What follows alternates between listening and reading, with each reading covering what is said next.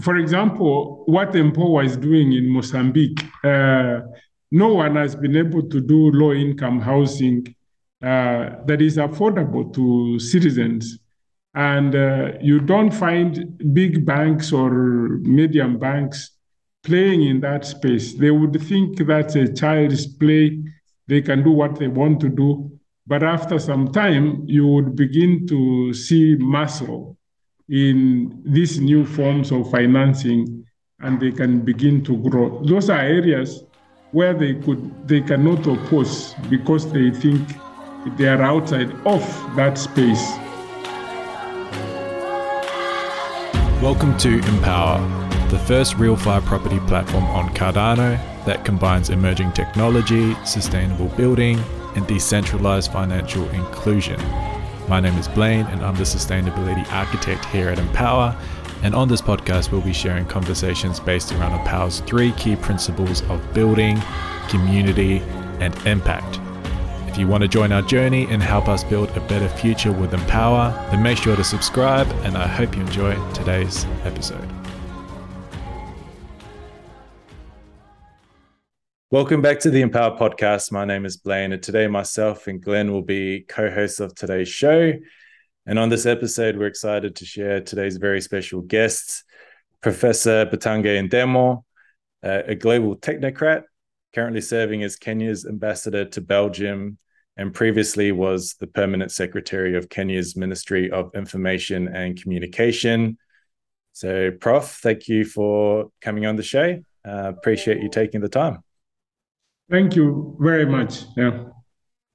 All right. So um, today's episode, obviously considering your your background in the space, I'd love to talk about technology and blockchain uh, and the role that they can play in Africa, not only today but also looking into the future. Um, but to start us off, can you please tell the podcast uh, maybe a little bit about about your background, uh, your journey, and some of the work that you are doing at, at the moment. Well, thank you for the invitation. I have, uh, in the past, I've been teaching at the University of Nairobi um, at the Faculty of Business and Management Science. And uh, at some point, the government of Kenya appointed me as permanent secretary for communication, uh, where I was for about nine years. I left, went back to university, and again, now the government has requested me to to come to Belgium as ambassador to Belgium and the EU mission. Hmm. Lovely. Um, maybe to to start us off with our first blockchain related question, what are your current thoughts on blockchain as this emerging technology, and do you think blockchain is a a genuine tool for you know positive fundamental change? Or do you think that has the potential to to have that? Yes i've said several times that uh, this is a technology that is much more important for developing countries because there are many applications that uh, could transform uh, the developing world. Um, some of the besides um, the financial as- aspects, um, it can also be used effectively to streamline like supply chains in the agricultural sector, uh, be able to bring a little more transparency, which is sometimes not there in developing countries. And uh, from the financial side, uh, I think if we put our act together, Africa's resources could eventually uh, be a positive contributor to development. I'm talking about this if you look at the coltan, copper, um, as people begin to move to electric vehicles, much of those resources are found in Africa. And I think if we manage them properly by developing NFTs, uh, we could raise resources to change the lives of people. Uh, but it has taken too long to explain to policymakers uh, that we can begin uh, to create um, resources for development, uh, leveraging the the reserves of the of some of the uh, minerals that Africa has. Mm-hmm. Yeah, maybe on the you mentioned the transparency part of blockchain. That's obviously a property that many people associate with blockchain, along with maybe immutability, decentralization. Um, do you think these properties uh, are essential to solve specific problems that exist in Africa? Like, for example, can some of these problems be, you know, require blockchain as part of the solution? Indeed, they would. Um, I a lot of farmers actually don't get to recognize the assets they have until um, almost a year down the road. I mean, I can give you an example for coffee growers, tea growers. Uh, once they deliver this, uh, studies only recognize that as an asset after they have sold um, it doesn't have to take that long for them to benefit, pay school fees for their children. Um, they could um, earn tokens which can be discounted anywhere because that's an asset which is never recognized um, until um, kids are chased out of school. Maybe onto some of the so blockchain as a, a tool for for change. Uh, what what are some other use cases, maybe short term? I know obviously Empowa we're you know exploring one use case. What are some other use cases that you see short term, but also maybe long term um, in Africa? Blockchain use cases in Africa.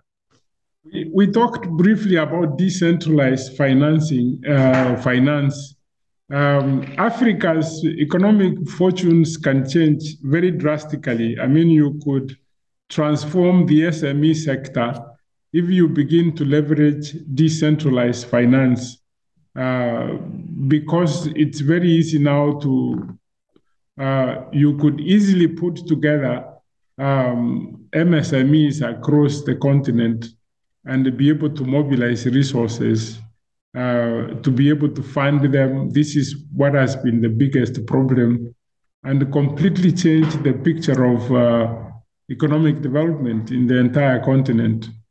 Mm.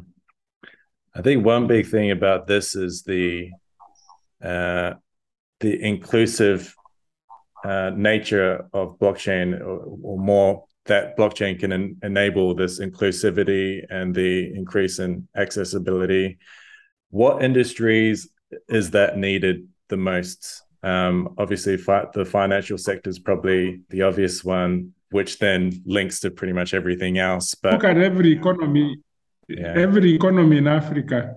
Um, 60, actually, six to seventy percent of the GDP comes from agriculture. It has not been fully exploited. If you look at the from farm to fork, uh, we lose up to 40%. We don't have to lose that much uh, in order to create food security. So you are not just providing the resources, but you are streamlining the supply chain and also take those poor farmers from what they have been uh, to bring them into global value chains. That is what we want to see. That is the inclusivity that you are talking about. Mm-hmm. What about you, Glenn? The inclusive part is you know, a big part of your philosophy. Yeah, absolutely. And, and, and Prof, you mentioned there before around the um, around policy, and it's it's one of the challenges of of inclusivity and decentralization that we have with with I think particularly in developing countries where the level of, of policy and political control on the one side versus the decentralization um, and empowerment of the individual on the other. And they almost, they're seen almost as conflicting. Um, and obviously, you, you're in an advisory position in terms of that and, and working hard in terms of allowing the power of the, of the individual to be liberated, which I think is one of the key aspects of, of this technology is, is enabling people on the ground to be liberated, to be able to start building their own futures without a level of centralized control, without individuals making decisions for them. You know, partic- often those individuals don't have the capacity or no knowledge on the ground, or, you know, of what that person on the ground is really experiencing. So that sort of how do you how are you balancing that in terms of policy? Um, you know, in your discussions with the with the politicians.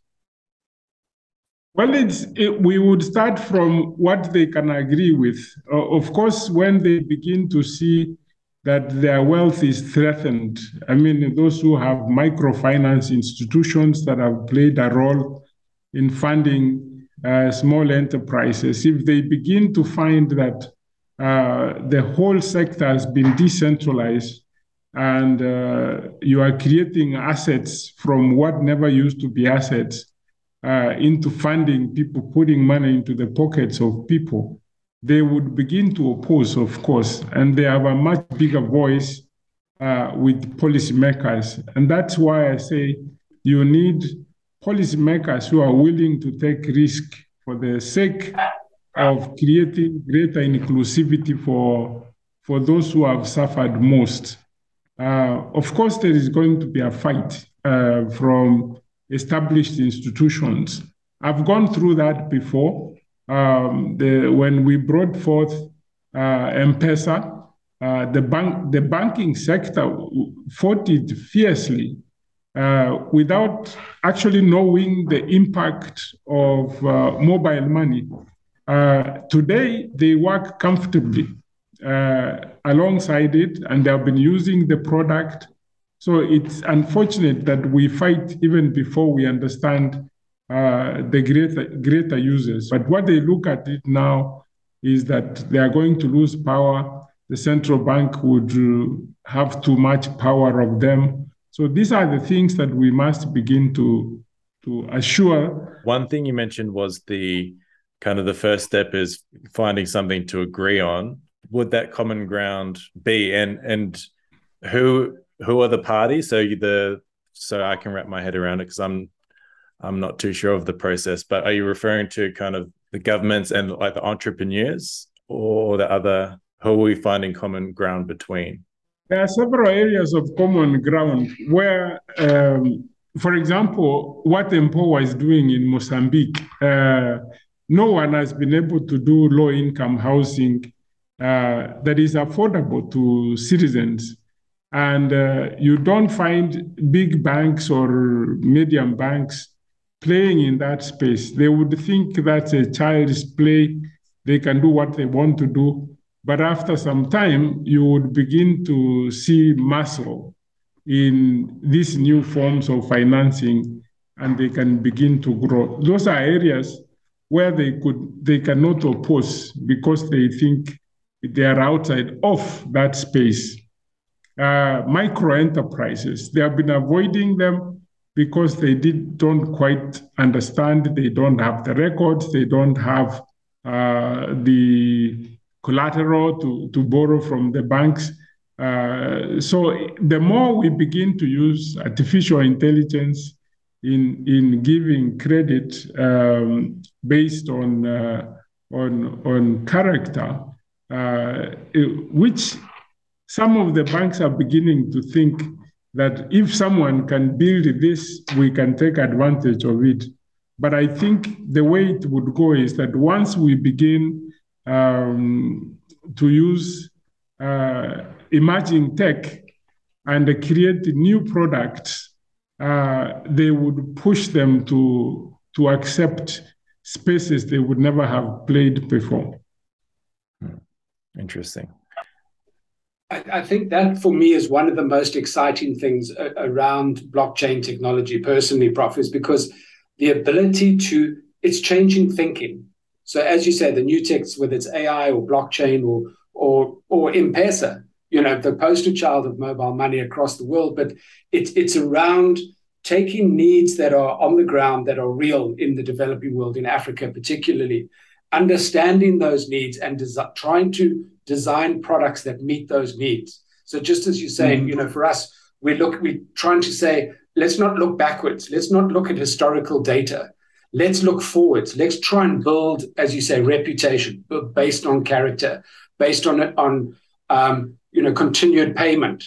Um, build that kind of reputation so that some we're giving somebody who's because by definition, capitalism right now or the banking system works on history. You, you know that whole thing is you don't you can borrow money from the bank when you don't need it, but as soon as you do need it is when you can't borrow it.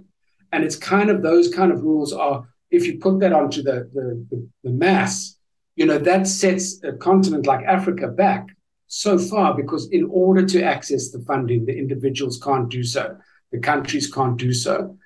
Um, so for me, that's the exciting part about looking forward and changing thinking is the is the really interesting part around around what these techs are doing. It's the human change as well as the technology change that that, that is exciting.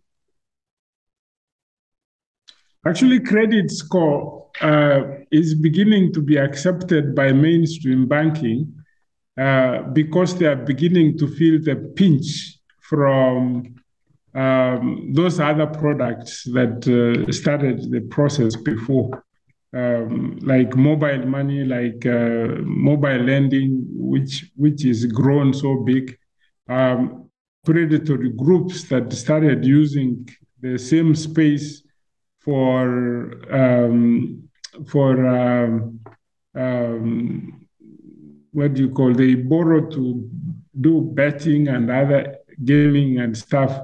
Um, we would have actually moved further because they began to use betting as an excuse that it's easy money, they are going to use it, and we need to change this. Yeah, absolutely.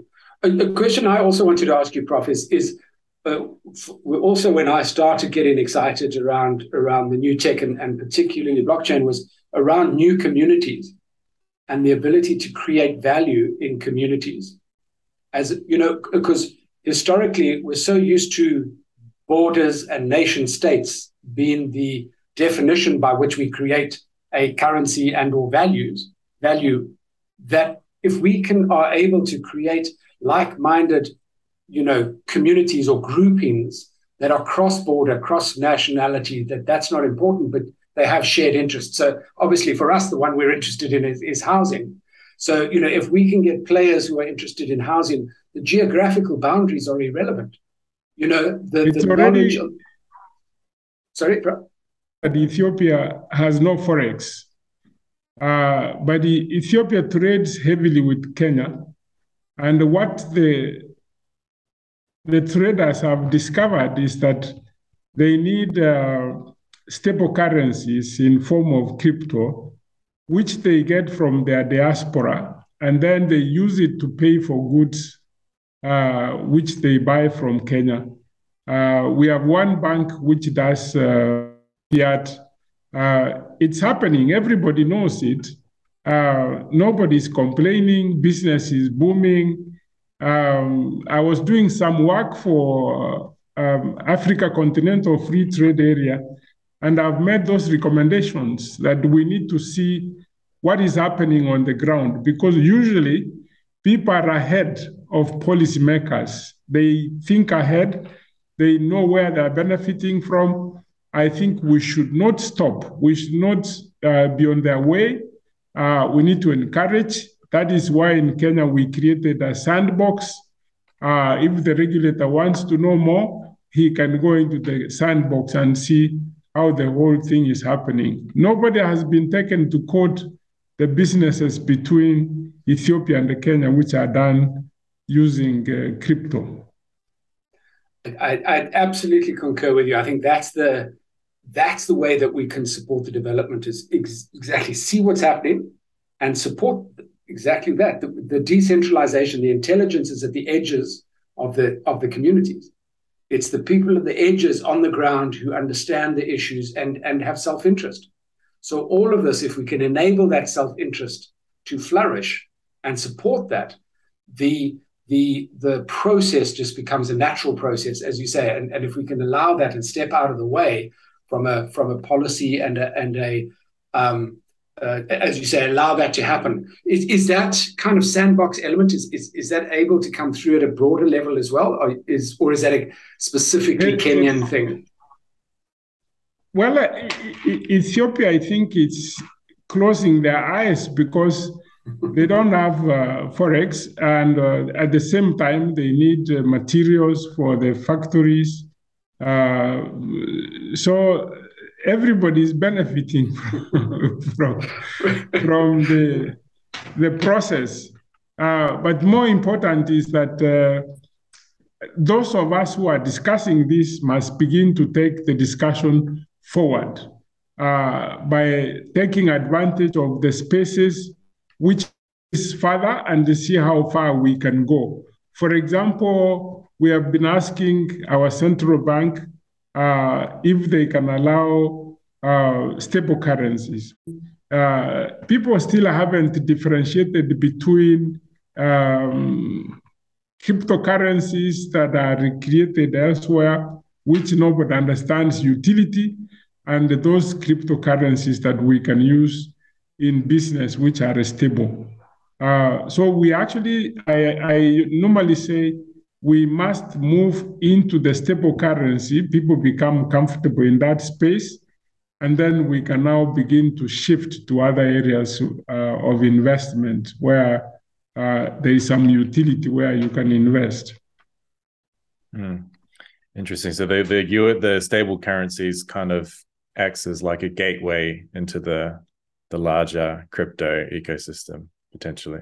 That's what everybody, everybody, every everywhere I've spoken, when they want to understand the retail aspect of digital money, uh, they're asking us in Kenya, how has it been? Uh, what is the impact on the economy? What you, you know, and what we are talking about is that we have become more efficient than we were before, and uh, the losses we see uh, like theft is not as large as what they experience in normal banking sector. Yeah. What one interesting stat, um, at least I find interesting, is how young the population is in Africa. So I think I read somewhere, I think roughly around 70% of sub-Saharan Africa is under 30, around that number. Um, but I'm curious, considering that that number, um, what other opportunities that arise when you combine Africa having a high concentration of young people plus blockchain? What what what happens when you combine those yeah, things together? I I could I couldn't get you twice, uh, uh, but I think you are talking about the, the, the average age of an African, which is around nineteen, uh, which is uh, which is a very disruptive age uh, they are a little lazier than uh, before, so they are easily uh, convinced to move into these uh, convenient ways of buying their, what they want to buy. So that is going to influence the change uh, much faster than people think. Yeah. Yeah. So the the young population uh, will accelerate perhaps the change that blockchain can bring. They would.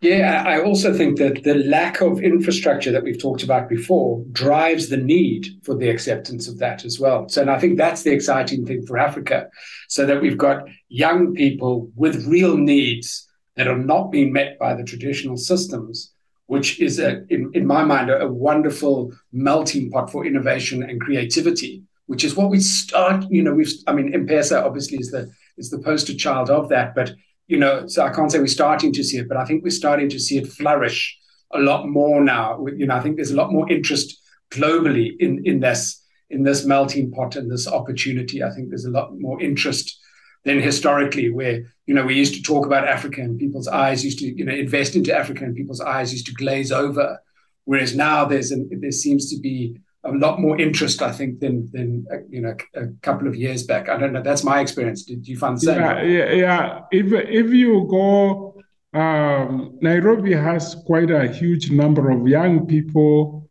who work online. Um, actually, they are paid in crypto, uh, and they are very comfortable. They are very comfortable with that because uh, you know that you have your money instantly. I mean, they are going to move this to another level um, that it will be very difficult for governments to, to refuse to empower them to use the systems. Yeah, absolutely. And if we can drive more use cases like that, more growth cases like that, I think, as you say, that that's the again because there's the perception so much still in the world in the you know in the traditional space of finders. As soon as we mention crypto, it's you know drug dealers and money launderers, and not the real use cases that we find in, in Africa.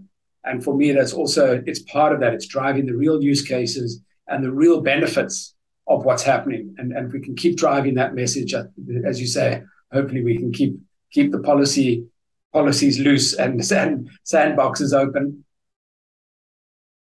I don't know whether you know, um, Kenya started this before the word crypto.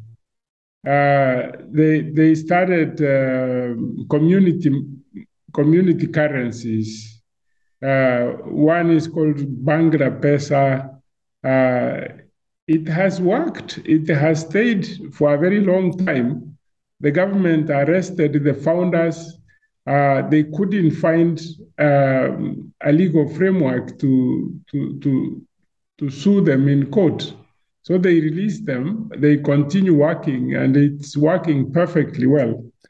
Maybe, maybe in terms of, um, I think I've listened to a few of your other interviews, and you've mentioned like a, a roadmap around kind of uh, maybe technology development. When we look at blockchain, what what do you see as being the roadmap to scale blockchain development uh, in Africa? And maybe in that roadmap, what would some of the challenges be along that journey, perhaps for mainstream adoption? Now, from the policy side, um, I think the central banks must begin to take uh, CBDCs much more seriously because they they came up and uh, stepped back. They don't know whether to move. They want to look at other countries. Um, Africa has a different. Um, the problems in Africa are different, and they require that those systems. And uh, as we push going forward, we also must begin to, to make sure that the infrastructure is in place. Um, if you look at the during the um, the, the, the, the, pandemic, um, the Kenyan president said that uh, let's not use cash because it is uh, helping to spread COVID. 98% uh, of the population was using uh, mobile money. Uh, and Tanzania, the same, more people are using that. slowly, we are beginning to see um, Africa finding um, use of these mobile or digital platforms uh, improving. In fact, even economists are getting confused whether some countries will develop because of uh, of digitization or they would wait to go through the normal path of uh, ag- agri to industrial to service sector. Um, but you are going to see greater and greater efficiencies coming from leveraging uh, emerging tech. And those that would play a major role would include blockchain. Why? Because uh, I talked about the value chains, um, which are broken, which we need to fix. And the only way to fix is to leverage those technologies. And I'm very happy that you find many young people now are talking about blockchain use. Um, uh, and even government, government, uh, government is beginning also to to use it in some ways, uh, distribution of medicines. Um, so uh, the use cases are growing. Uh, there was a misunderstanding from the beginning. Um, the financial sector has become more accommodating. Uh, some of us must move with new products like housing, like what is happening in Mozambique. Um, and soon it will be acceptable. we've been talking about you know, young people and new ideas. For any aspiring developers or entrepreneurs that are listening in, in Africa, do you have any tips or advice for for for those sorts of people who are um, looking to use emerging technologies like blockchain to build a business or anything along those lines? I actually say uh, any of the problems that you solve uh, is a lot of money. Uh, some of these problems cannot be found in the Western world. So people who are waiting to see the innovations come from the Western world to Africa are completely mistaken. We must begin be able to get our goods and products into market in Africa uh, where there is no infrastructure, where there is, you know, we are beginning to see that some of those can be solved. If you see the number of apps which uses uh, blockchain, they are in agriculture sector. Agriculture is very big in Africa. Um, we need to leverage big data uh, to be able to develop uh, systems that understand where demand and supply uh, is most needed. Once, once they understand this and begin to develop apps, uh, you are looking for wheat, for example, wheat flour, uh, and you know it's available somewhere. There are logistics firms which can drop this. Uh, that's these are simple problems, but eventually they will be very big um, by, by developed countries. So I say blockchain was created for Africa to move Africa from where we are to a new space that uh, we would begin to see. Yeah, yeah, bro. Yeah, yeah, yeah. Um, we're, we're nearing the end of the podcast. Um, there is a closing question I, I want to ask, but Glenn, do you, did you have any questions you wanted to, to ask that we haven't covered? No, I think that's a brilliant summary. Thank you. I, that that line there is just just it's exactly that. It, it's for me the exciting part of really understanding that as I started to really understand the potential that it had for transformation. That was the exciting part for me. Was was the, the you know really getting into that and, and understanding that and realizing exactly what you just said. It it, it encapsulates mm-hmm. exactly that. We're not going to find problems. If not us then who is the question i keep asking. It, it, we've mm-hmm. got to solve those problems. We've got to find the ways of solving them and we've got to address them in ways that make it work for africa. Mm. yeah. Um Prof, uh, for those that are listening and want to connect with you, learn more about your work, uh, where can they reach you or like where can they connect with you online? I'm all over. Everywhere. from, from, from, Twitter to LinkedIn to ev- everywhere. And okay. I, it's beginning to be a little more, but I will still create some time to respond to some of the questions. Mm-hmm. Uh, we'll add those links uh, in the show notes, and people can reach out for the for the closing question. Um, what excites you the most about the future of blockchain in Africa? Yes, um, I keep on. The, I write for. Uh, I do columns for various newspapers. Um, we are almost getting to a level where we can also almost do a prescription using uh, blockchain and be able to to to create value out of aggregate. If you look at data, you would see the average African farmer is around 60. Um, it is worrying because uh, in some countries uh, the the life expectancy is around 63. So at some point you probably don't have a farmer in Africa. So what has happened is that you are beginning to see young people getting interested to invest in that space, which which has so much returns, uh, which has so much opportunity, uh, but we did not understand it earlier, or we didn't know how to do distribution, uh, which is being made easier by technology.